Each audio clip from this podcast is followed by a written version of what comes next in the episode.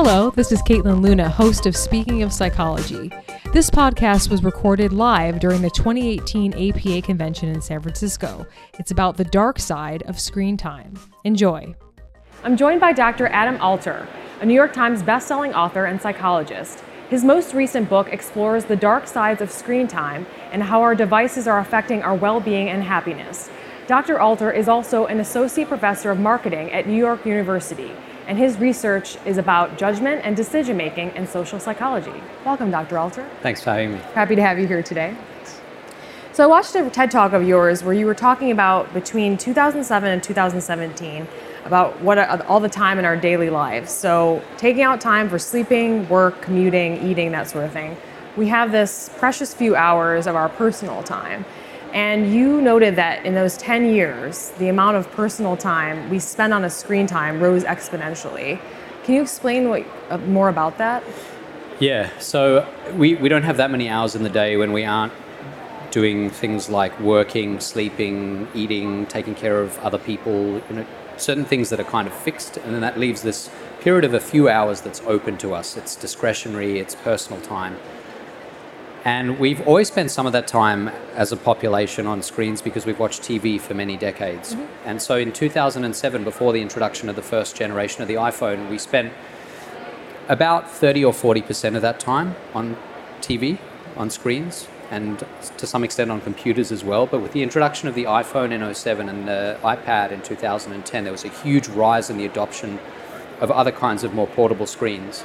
And as a result, today there's only a very, very tiny sliver of time that's available to us when we're not in front of some form of screen. Mm. And on average, it's less than half an hour for most people. So, into that half an hour now, we're trying to cram face to face time with loved ones, with friends, exercise, any hobbies, any things that we do that make us human and individual and different from other people. And it's a lot to ask of half an hour of our day. It's obviously right. about a 50th of the day.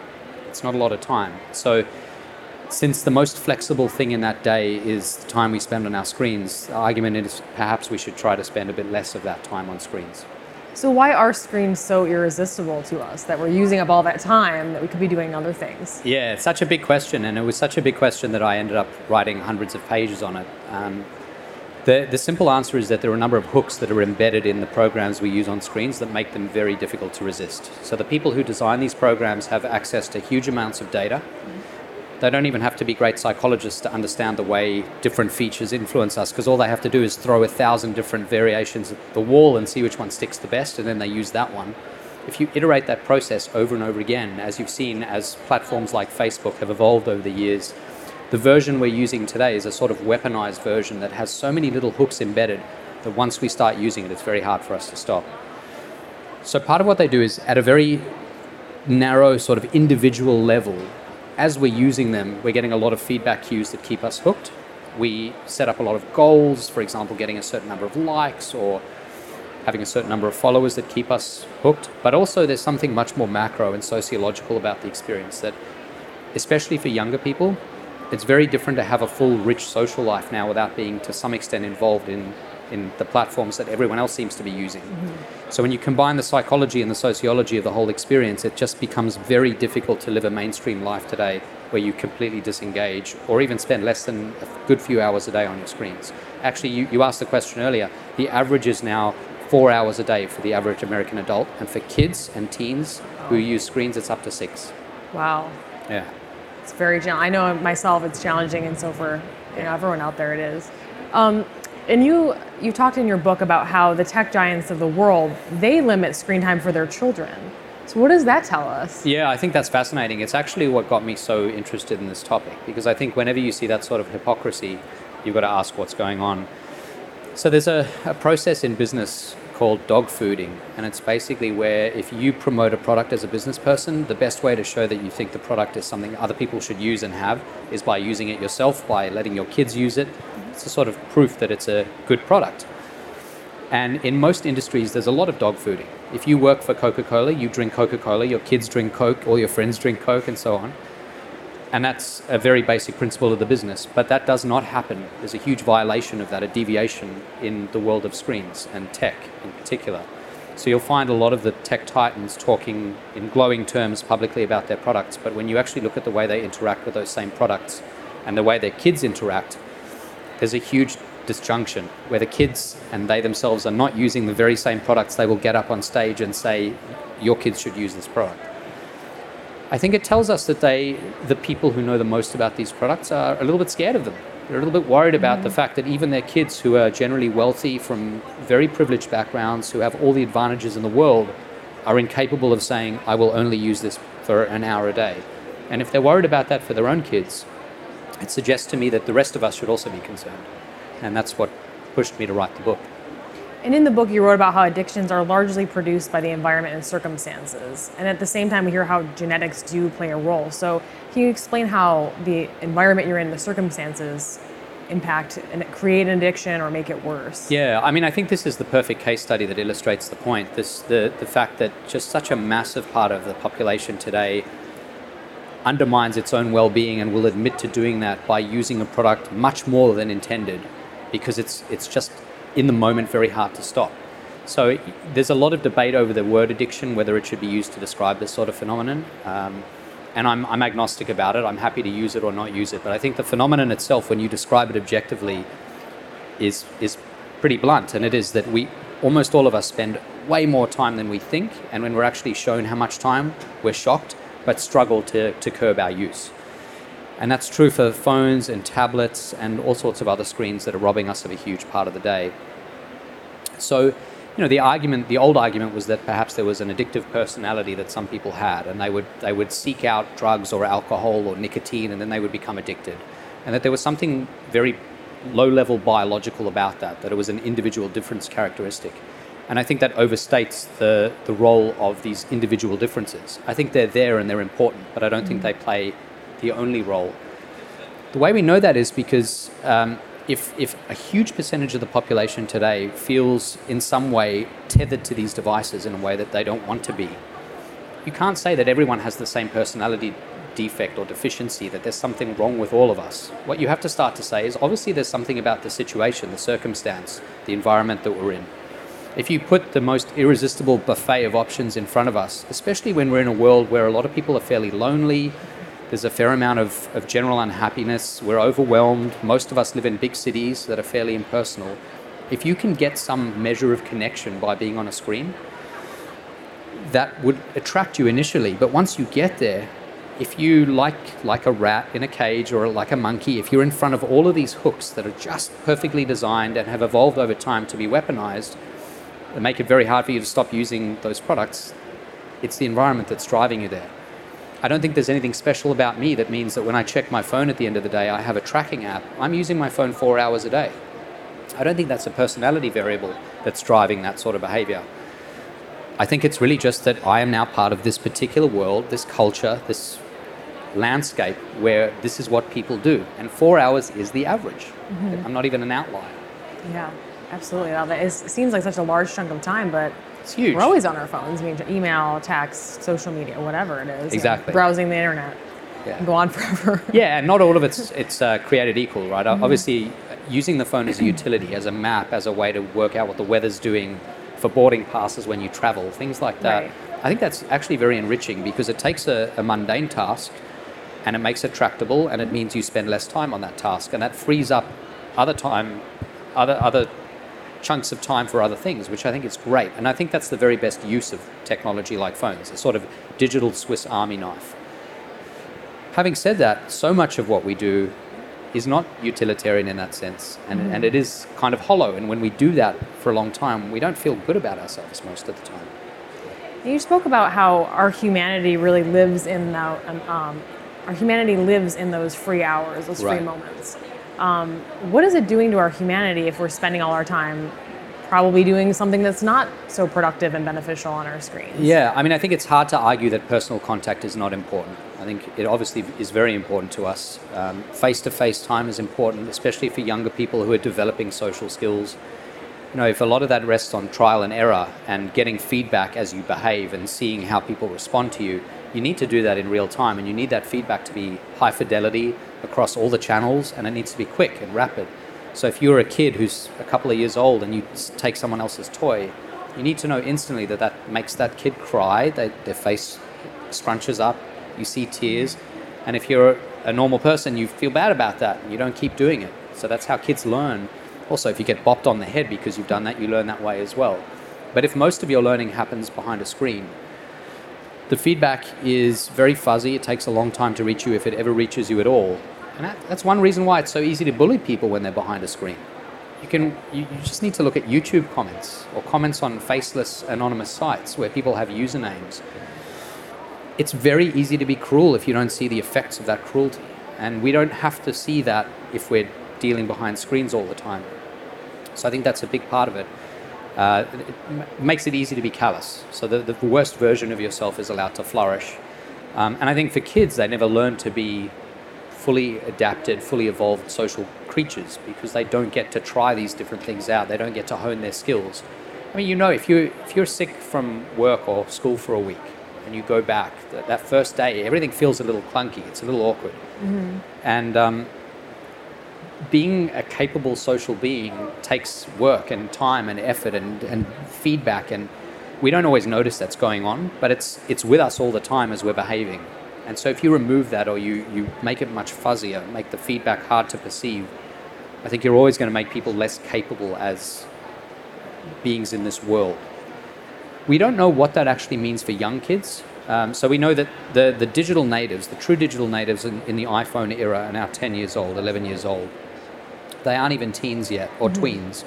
They aren't adolescents. They don't have kids. They are not adults. They don't have jobs. We have no idea whether this generation will, in some sense, look different from previous generations because they've spent all this time on screens. It's something that we will know more about in the next 10, 15, 20 mm-hmm. years. But in the meantime, I think it's worth being cautious. So how do we live in this modern world and not get addicted to our screens? I think, you know, the one very extreme approach is to say, well, either you use them or you don't. So let's go cold turkey. And I think that's ridiculous. I think f- partly because it's just very difficult. You, you mm-hmm. create a very difficult life for yourself. I've had maybe five or 10 people email me over the last, I guess, two years and say, um, I don't use any tech. Excuse me. I don't use any form of technology. My first response is, well, you're using email to, to tell me that. but even if that's the only time you've used tech, their whole lives are defined by this, um, this tendency to just avoid technology altogether. I think it's a really uphill battle. So I wouldn't say cold turkey is the way to go. I think the more important thing is to try to set up structures that limit your usage. So one thing to do is to, for example, pick a time of day, a couple of hours in the afternoon or the evening, or dinner time, mm-hmm. or you know some sacred time in the day. I try to make Saturdays wherever possible days where I have my phone on airplane mode, so I can use it as a camera if I'm out with the kids and my wife. But I don't use my phone as a phone. And so it's really about setting up structures and habits that, that act against this tendency to just mindlessly reach for your phone. Mm-hmm. The best thing we can do is not have to exert willpower. You know, if you have to do that afresh every time and make that new decision every time, it's exhausting. So the better thing to do is to say, for example, I have a drawer in my room. I will put my phone in my drawer for this number of hours every single day. That'll be my habit. Once I've done that, I can't reach for my phone mindlessly because it's far away. Mm-hmm. And then I get about doing whatever else I need to do in the day. And I've spoken to a lot of people who've done it, and it works for them. They don't feel like they have to give up using phones completely, but they know there is part of the day that is preserved and kind of sacred for time in nature, outdoors, doing all sorts of other really important things. So it's really just a matter of being mindful about our usage. And the first step for everyone, I think, is getting a tracking app to see how long you think you're spending. Because we're really bad at intuiting that. Uh, I, I've asked a lot of people this, and the guy who created the tracking app I use asks a lot of people as well. And people routinely underestimate by half. So they tend to say an hour and a half, maybe. And the, the truth is, for most people, it's between three and six hours a day, Wow. which is staggering. Um, and lately, tech, uh, Facebook and social media sites and exec- tech executives have come out to say they want to help be a part of the solution and to find ways to tell people to signal Right. they've how long they've used or maybe they're using too much. Can you um, talk a little bit more about that? And for a, a business, does that go against their interests to be telling people, no, don't spend as much time on our screens? Like, how do you how does a company balance that, and, and is that going to be effective? It's a good question. I mean, I think The, the question of whether it's consistent with making lots and lots of money is an important one. I think for a lot of companies, they need to be long term in the way they think about that question. So today, you could make money by exploiting everyone who uses your product and making sure they use it for as long as possible so advertising dollars just pour in. But by five years from now, there might be another product that comes out that does what you do, but it does it in a way that's actually friendly to consumers. So that's one thing is you can start to compete on that dimension. You can be the better company that actually cares about its consumers, and you start to steal money away from the companies that are not caring. Also, you know, we see this in lots of areas of business. If you think about industrial companies that would like to be able to just dump pollutants into the waters, into the waterways, into the air, it's cheapest to do that. To use fuels that are cheapest, that are very dirty, to dump pollutants.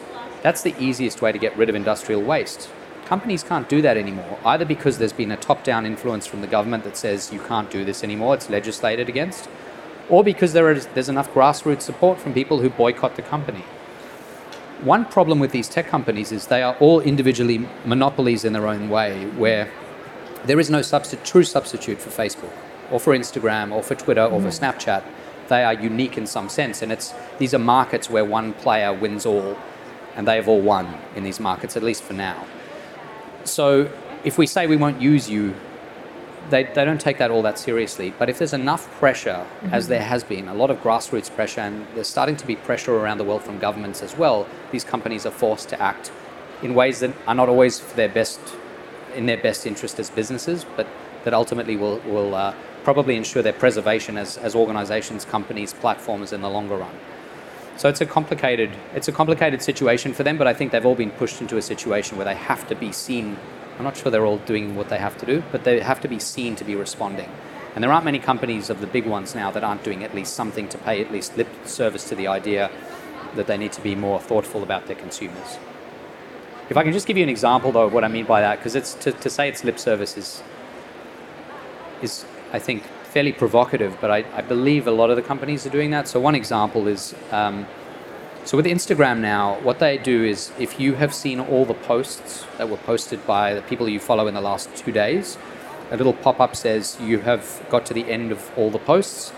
You basically don't need to be on Instagram right now. Mm-hmm. Problem is, if you follow hundreds or thousands of people, that's right. thousands and thousands of posts, and it becomes a goal. So what, what is seen to be a, a stopping cue, it's a point that says you should stop using this, is actually something people seek out now. So they will spend more time on the platform trying to see everything because now they know if they don't see everything, there's a marker that will tell them when they get there.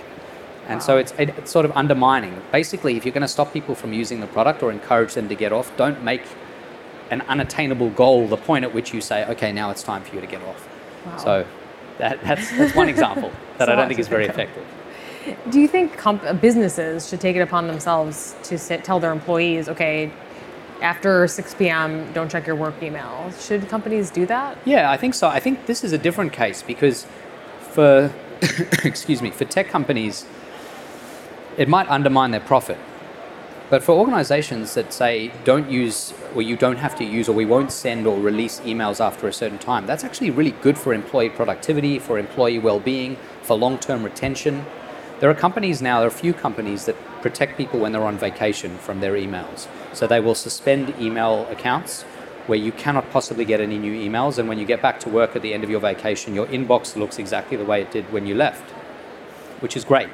People actually do go on vacation and they disconnect. And that's a huge competitive advantage for those companies. There are people who will seek out jobs at those companies over mm-hmm. other equally good companies in other respects because they know this, this company cares about me.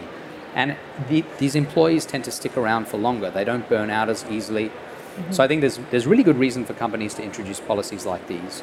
There are cases where it's difficult. So if you're in a market that's run globally 24 hours a day, if you work yeah. with stock markets, for example, mm-hmm. you can't really have people not respond. But there are still things you can do. You, you could at least explain to them that you recognize this as a big drain on them. Maybe say to all employees, we're, we're giving you sort of shifts. So your shift means that you will not be getting emailed at these times and you will co-work with someone who will get the emails at that time. Mm-hmm. Or some, some structure. There's always something that can be done. It's just a matter of being driven and motivated to do it. And I think a lot more organizations are starting to think about it now. And what should parents do? I mean, we hear all the time how children's screen time should be limited, yet, you know, at the same time, there's a lot of games and things they can do on there, or you know, Right. exploring the internet or something like that. So, what what what, what advice do you have for parents?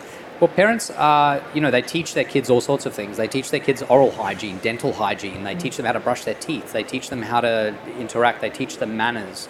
I think one of the things parents and schools should teach kids is sort of technological hygiene. How do you interact in the world with screens? How do you act in a way that is good for you, good for the people you're interacting with, that, that maintains your integrity, that means you have time for other things? that's not being taught, but I think it's a really critical new life skill that we didn't have to worry about 20 years ago. So part of it is is actually actively educating kids about screens the way we do all the traditional topics that we've focused on for I don't know hundreds of years. So that's part of it. But then the question of how you actually regulate how much time parents, uh, how much time your kids are spending on screens is a really difficult one. It's easy when they're younger, or easier when they're younger. I have a two-year-old and a one-year-old, and at least with my first my first kid, my son, um, because he was my only kid at that time, I could manage how much time he spent in front of screens, and for 18 months he didn't see a screen. But then my daughter came along, and so now that my son watches TV, from birth she watched TV. Because if he's watching it, she's going to see it as well, and so it becomes very tricky. I used to be very hardline about this, and I think once you start experiencing it as a parent, you realize it's much more tricky than, than you think. So the, the, the issue is, I think, again, it's the same uh, that you would do for yourself, which is to say, these hours are tech free. And I'm always very vocal and verbal with them about the fact that this is, we're going to watch one episode of Sesame Street and then we're done. And they understand that. They know they get a sort of dose. And once the dose is finished, it's done for the day. So there's that. I, I think it gets much trickier when you talk about teens and mm-hmm. adolescents. Um, and it's partly tricky because they are choosing between being isolated from their friends and engaging with their friends because so much of what goes on socially goes on online for a lot of them. But again, it's, it's really a matter of having a conversation about, as I said before, sort of technological hygiene, about balance, about the fact that we can't always eat dessert, we can't always spend our time playing and not being at school or working. The same is true with screens. Screens are fun and you get access to your friends and that's great but there's got to be time for other things. And so it's just a matter of having this general discussion about balance. And then there's a small percentage of kids for whom those measures don't work setting mm. boundaries doesn't work. And at least the stats that I've seen suggest that between 1 and 5% of the population of, of teens has a, has a significant enough problem that they probably need some sort of counseling or therapy about that issue. So at that point, if, if there's an ongoing struggle, and I'm sure that number's growing now, it's probably worth talking to a, a, a therapist. And a lot of psychologists and therapists now deal with this all the time, whether they want to or not, because it's such a huge part of what goes on. Um, my one of my very good friends in Australia is a psychologist, and he told me that a few years ago he started noticing that he would hear from a he, he mainly treats teens.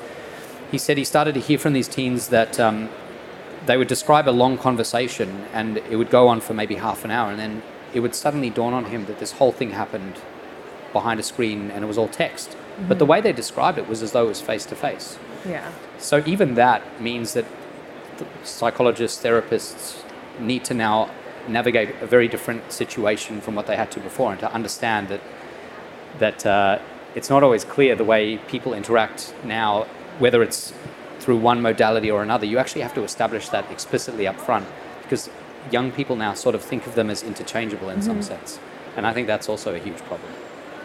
You also have, have talked about how we've not reached the peak of, of tech. There'll Yeah. be new technologies, new social media outlets coming out in the future. So how do we prepare for that? I mean, it's already our addiction to screens is already pretty bad. So It's how do we pretty bad, prepare for the onslaught of what's coming? Yeah, and I think that's why it's so important to consider this issue now before it mm. gets worse. I think there's a tendency in pretty much any um, any market, any landscape to believe you've reached a destination.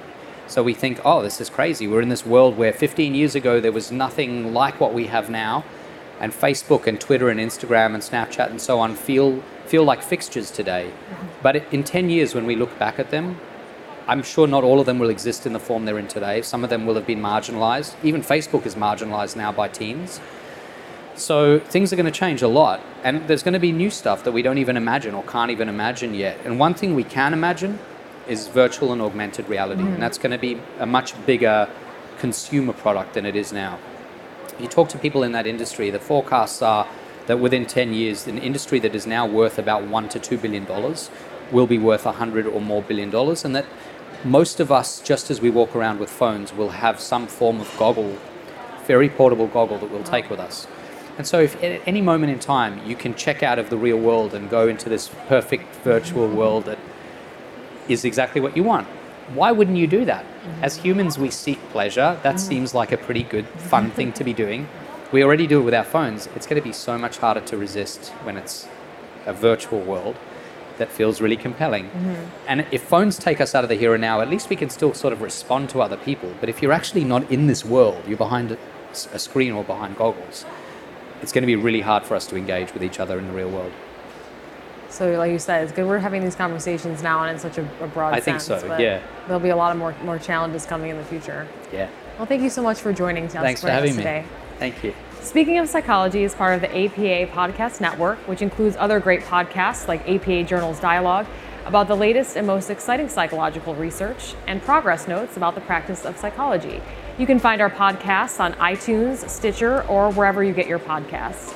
You can also visit speakingofpsychology.org to view more episodes and to find resources on the topics we discuss.